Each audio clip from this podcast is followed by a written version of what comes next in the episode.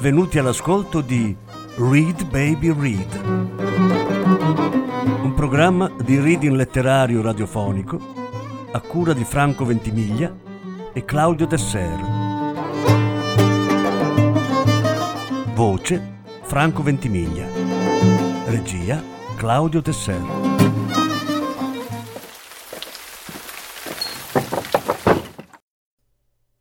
Winfried Georg Sebald, Moments Musicaux. Lettura in due parti. Prima parte.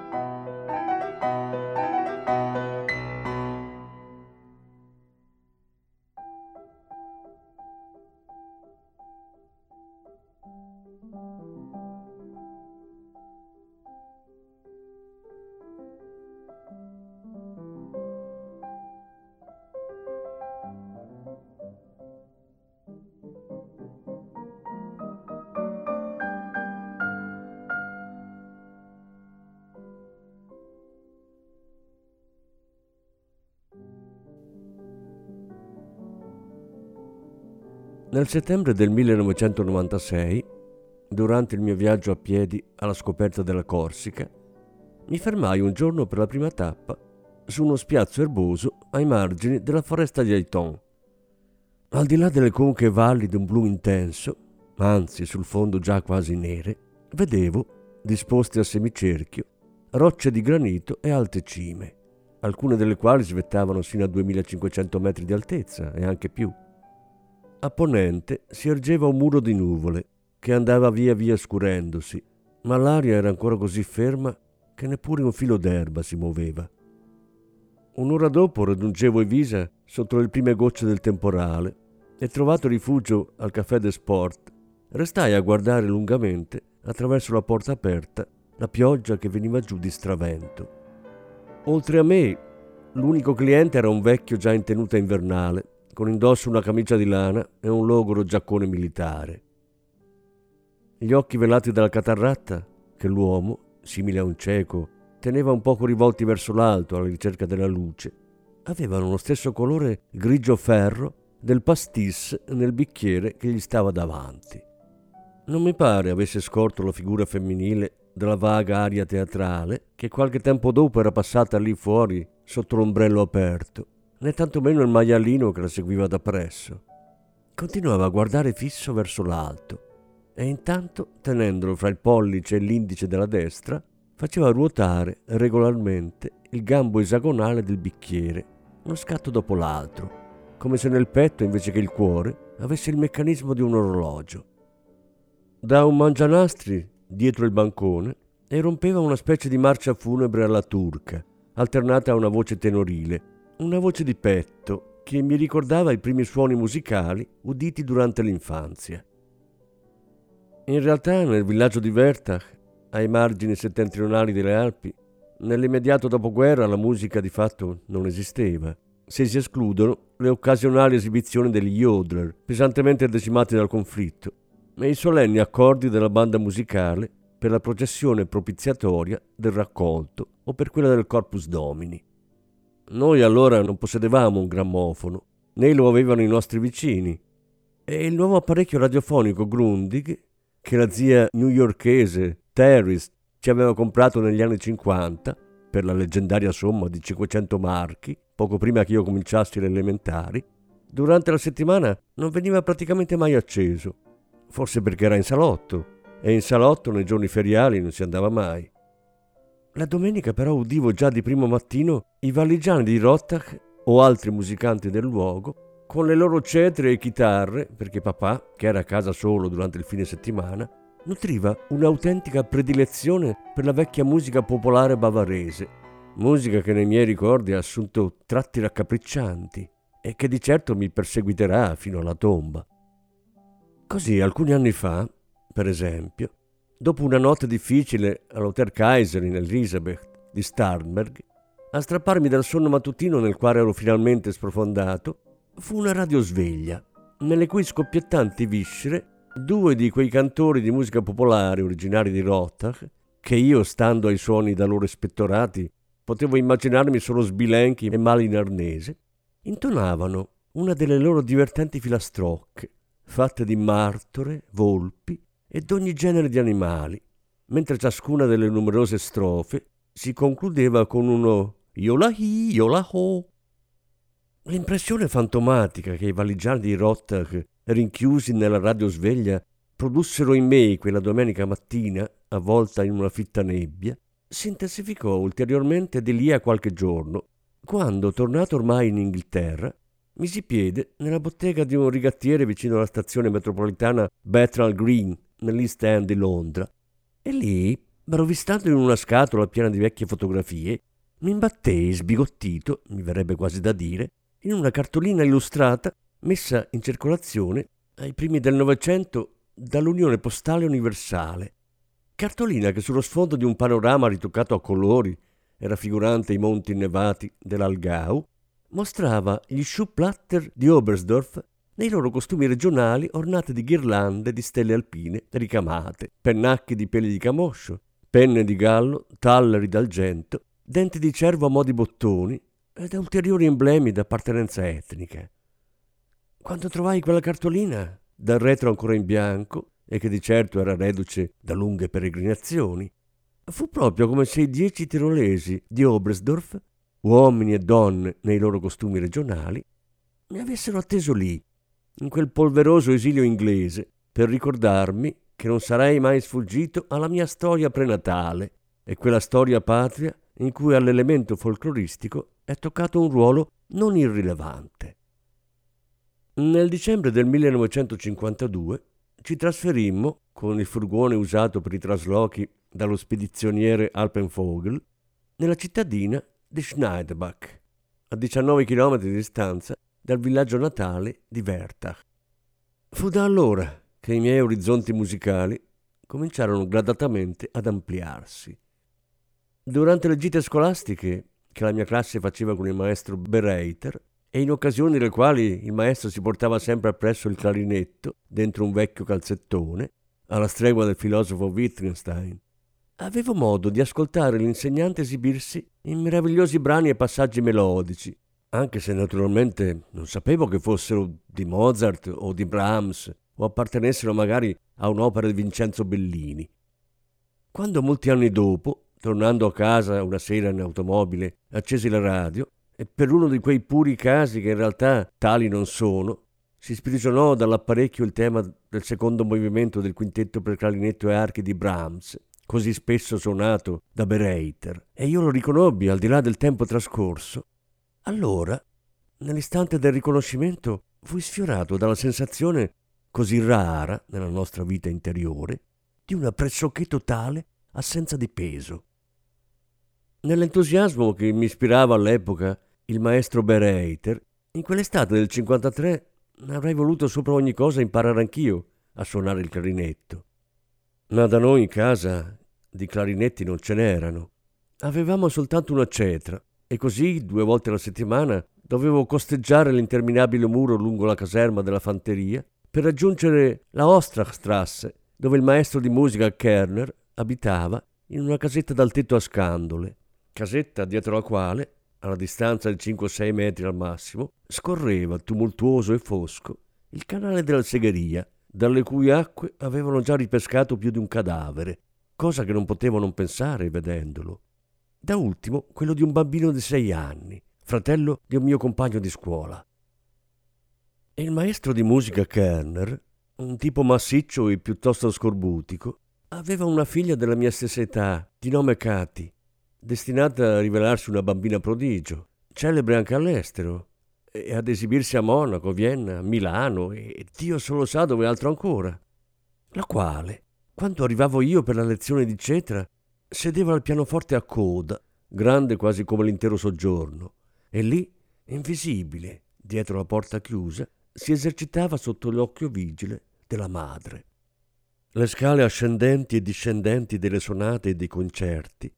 penetravano fin dentro l'angusto bugigattolo, simile a un armadio, dove io mi davo gran pena sulla cetra, mentre Kerner, seduto accanto a me, batteva impaziente il righello sul bordo del tavolo quando sbagliavo una nota. Suonare la cetra era per me un vero supplizio, e la cetra stessa una specie di cavalletto di tortura che richiedeva inutili contorcimenti e deformava le dita, per non parlare della ridicolaggine delle brevi composizioni scritte per tale strumento. Una volta soltanto, e in occasione di quello che doveva essere l'ultimo atto del mio triennio dedicato allo studio della cetra, tirai spontaneamente fuori dalla custodia lo strumento, divenutomi col tempo sempre più odioso, e ciò accadde quando, nei primi giorni di Föhn, dopo l'inverno siberiano del 56, il nonno, la persona che ho più amato in assoluto, era in punto di morte, e io suonai per lui, la cui mente era già obnubilata, le poche cose che non detestavo con tutta l'anima, e da ultimo, me ne rammento ancora, un Ländler, lento in do maggiore, che già mentre lo eseguivo, così lo avverto oggi nel ricordo, mi pareva assai dilatato, come al rallentatore, quasi non dovesse mai finire. Non penso di aver potuto intuire allora, con i miei 12 anni, ciò che più tardi avrai letto, se non vado errato, in uno degli studi di Sigmund Freud, e che subito a me era parso evidente, ovvero che il più profondo segreto della musica risiede in un gesto di difesa dalla paranoia, e che noi facciamo musica per costruire un argine, così da non essere sommersi dagli orrori della realtà. In ogni caso, da quel giorno di aprile mi sono rifiutato di proseguire con le lezioni di cetra e non ho mai più preso in mano lo strumento, non una sola volta.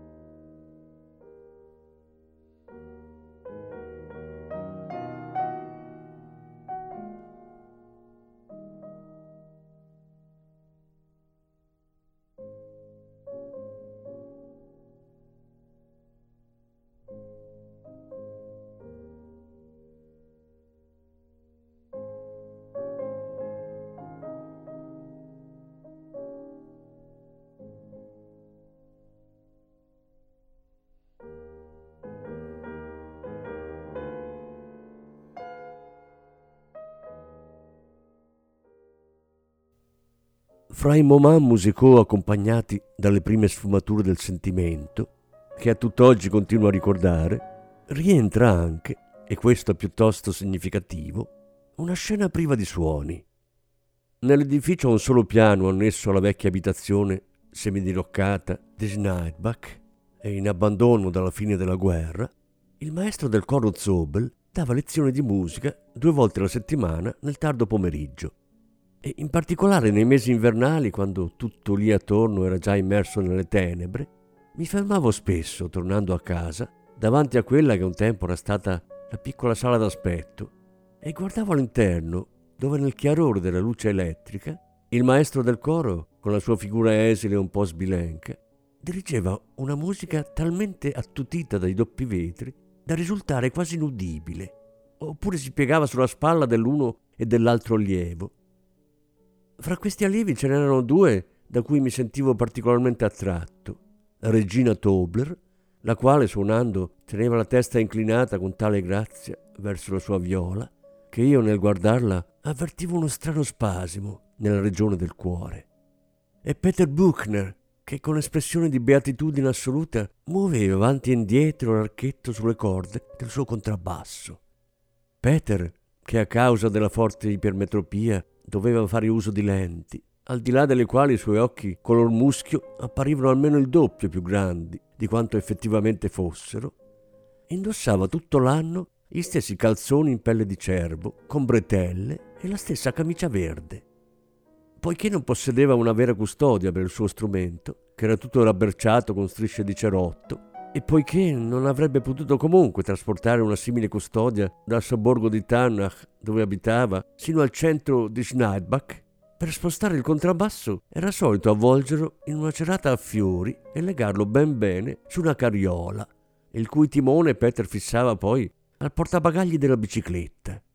Sicché più volte alla settimana, prima o dopo la lezione serale di musica, ci capitava di vederlo pedalare dal sobborgo di Tannach alla vecchia stazione o dalla vecchia stazione al sobborgo di Tannach, e intanto, stranamente ben eretto sul sellino, il cappello tirolese di sghimbescio in testa e a spalle lo zaino da cui sbucava l'archetto del contrabbasso,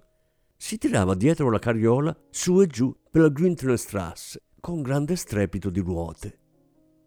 L'insegnante di musica e maestro del coro Zobel era stato peraltro anche organista nella chiesa parrocchiale di San Michael, chiesa da cui uscì vivo per miracolo la domenica del 29 aprile 1945, quando, durante la messa grande, una bomba centrò il campanile. Per un'ora intera, come lui stesso mi raccontò, aveva vagato con la polvere dei calcinacci che lo ricopriva dalla testa ai piedi, in mezzo agli ordigni che esplodevano dappertutto nella città bassa e fra le case che crollavano, prima di riuscire a entrare,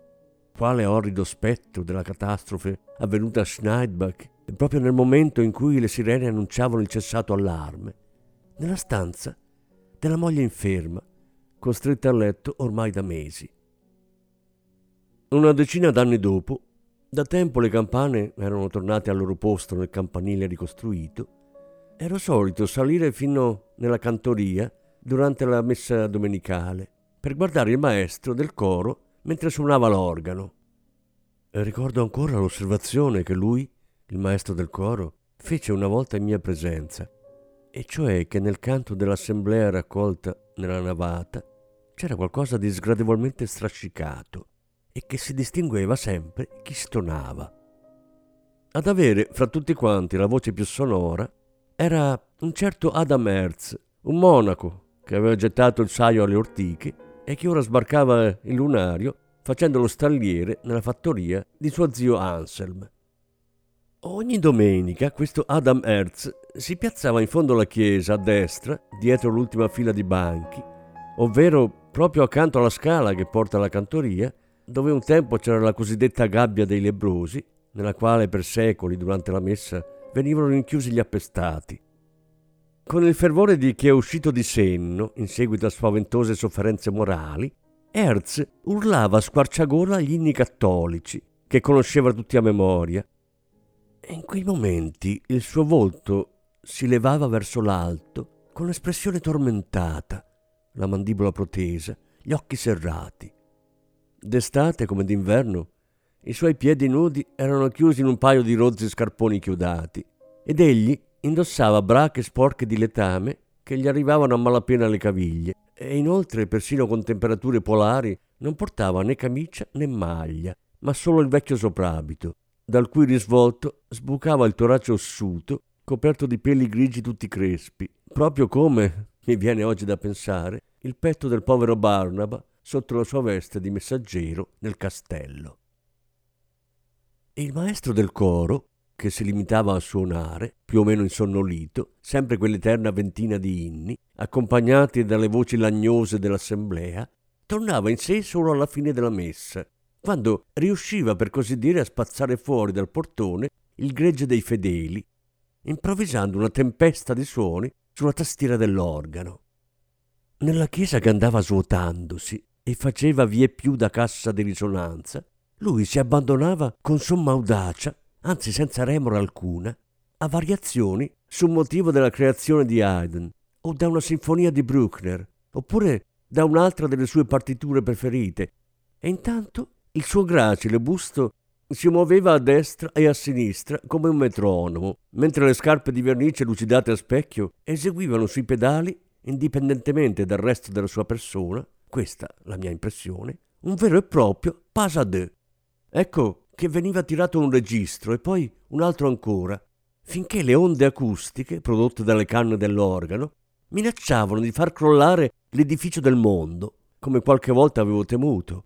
e in un ultimo crescendo di accordi veniva raggiunto il climax, il momento in cui il maestro del coro, colto in quell'attimo da una strana e meccanica rigidità,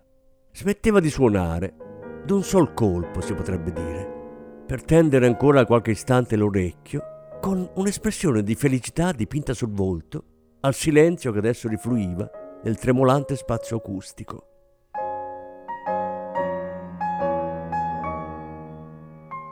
Se dalla chiesa parrocchiale si saliva in direzione del centro di Schneiderbach, per quella che un tempo era la Ritter von Eppstrasse, si passava davanti alla Ochsenwirth, la locanda nel cui salone delle feste, sempre deserto durante la settimana, si riuniva il sabato sera la società corale. Ricordo una volta in cui, dopo un'intensa nevicata che aveva sepolto ogni cosa e attratto da suoni sconosciuti che si sprigionavano nel silenzio invernale dell'Ochsenwirth, ero entrato nel salone delle feste e lì, tutto solo nella penombra, avevo assistito alle prove,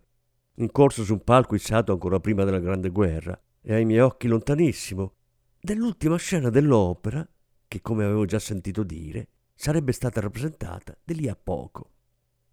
Che cosa fosse un'opera? Allora lo ignoravo, né potevo immaginare quale significato mai avessero le tre figure in costume e il pugnale scintillante, brandito prima dal distillatore d'acquavite Zweng, poi dal materassaio Schwenter e infine dalla tabaccaia Bella Unsin. Ma che potesse trattarsi solo di una catastrofe in pieno svolgimento, lì davanti ai miei occhi, lo sentivo dall'intreccio di voci disperate, ancor prima che Franz Schwenter si togliesse la vita e immediatamente dopo Bella cadesse a terra priva di sensi. E quale stupore provai 30 anni dopo nel rivedere quel tragico finale che avevo completamente dimenticato in un cinema londinese, e cosa da non crederci, con costumi quasi identici. Klaus Kinski, i capelli color paglia che gli stanno ritti in testa come elettrizzati, è in fondo al parterre del teatro Amazonas a Manaus e da lì guarda fisso verso il palcoscenico dove la vicenda, che si svolge nel XVI secolo, e i cui protagonisti sono i grandi di Spagna e i briganti scesi dai monti, approda proprio adesso all'ultimo dei suoi innumerevoli rivolgimenti. Silva, avvolto in un mantello nero, ha passato il pugnale a Hernani, impersonato da Caruso, che indossa una specie di casacca premamà. Hernani se lo pianta nel petto, ancora una volta si inerpica eroicamente fino alle supreme vette del canto e poi cade su un fianco ai piedi dell'inconsolabile Elvira, ovvero Sarah Bernhardt, che poco prima, in un sonnambolico e impareggiabile pezzo di bravura, era scesa con la sua gamba di legno dallo scalone in pietra del castello. Il volto reso bianco come la calce dal trucco e con indosso un abito di pizzo grigio-azzurro vagamente frusto, ella appariva altrettanto in parte quanto a suo tempo Bella Unsin sulla scena dell'Ochsenwirth. E allo stesso modo anche Enrico Caruso, in merito al quale Fitzcarraldo crede che egli abbia fatto espressamente cenno nel suo ultimo istante di vita. Era quasi identico, con il suo cappello a larga tesa da brigante, i baffoni arricciati e la calzamaglia rossopopora, al materassaio Schwenter, come me lo rividi davanti in quel momento. Anche la sequenza finale del film Fitzcarraldo è legata a particolari circostanze della mia vita, abbattendo alberi su alberi al prezzo di inenarrabili fatiche. Gli uomini creano una pista attraverso la foresta vergine e con argani primitivi trasportano la nave oltre il crinale montuoso fra due fiumi, fin quando, dopo che l'assurdo progetto sia praticamente realizzato, l'imbarcazione di nuovo dondola tranquilla sullo specchio dell'acqua. Ma la notte, durante i festeggiamenti, gli Ivaros, che vogliono rimettersi in viaggio, tagliano le gomene e subito il piroscafo prende la via verso valle, alla deriva, in mezzo alle pareti rocciose del Pongo das Mortes. Fitzcarraldo e il suo capitano olandese non vedono altra prospettiva che l'ineluttabile naufragio, mentre gli Ivaros, raccolti sul ponte, guardano muti davanti a sé, persuasi che ormai il paese migliore da loro agognato non sia lontano. E in effetti la nave sfugge come per miracolo alle cataratte della morte, un po' ammaccata, certo, e sbilenca, ma con l'eleganza di una prima donna lascia le tenebre della giungla e, disegnando un ampio arco, esce sul fiume illuminato da una luce sfolgorante. È l'ora della salvezza, nella quale, altro miracolo, giunge la notizia che una compagnia italiana ha messo in scena a Manaus un'opera di Bellini. Ed eccoli gli artisti che arrivano sull'acqua, un'imbarcazione dopo l'altra, eccoli che salgono a bordo e si mettono a recitare e a cantare.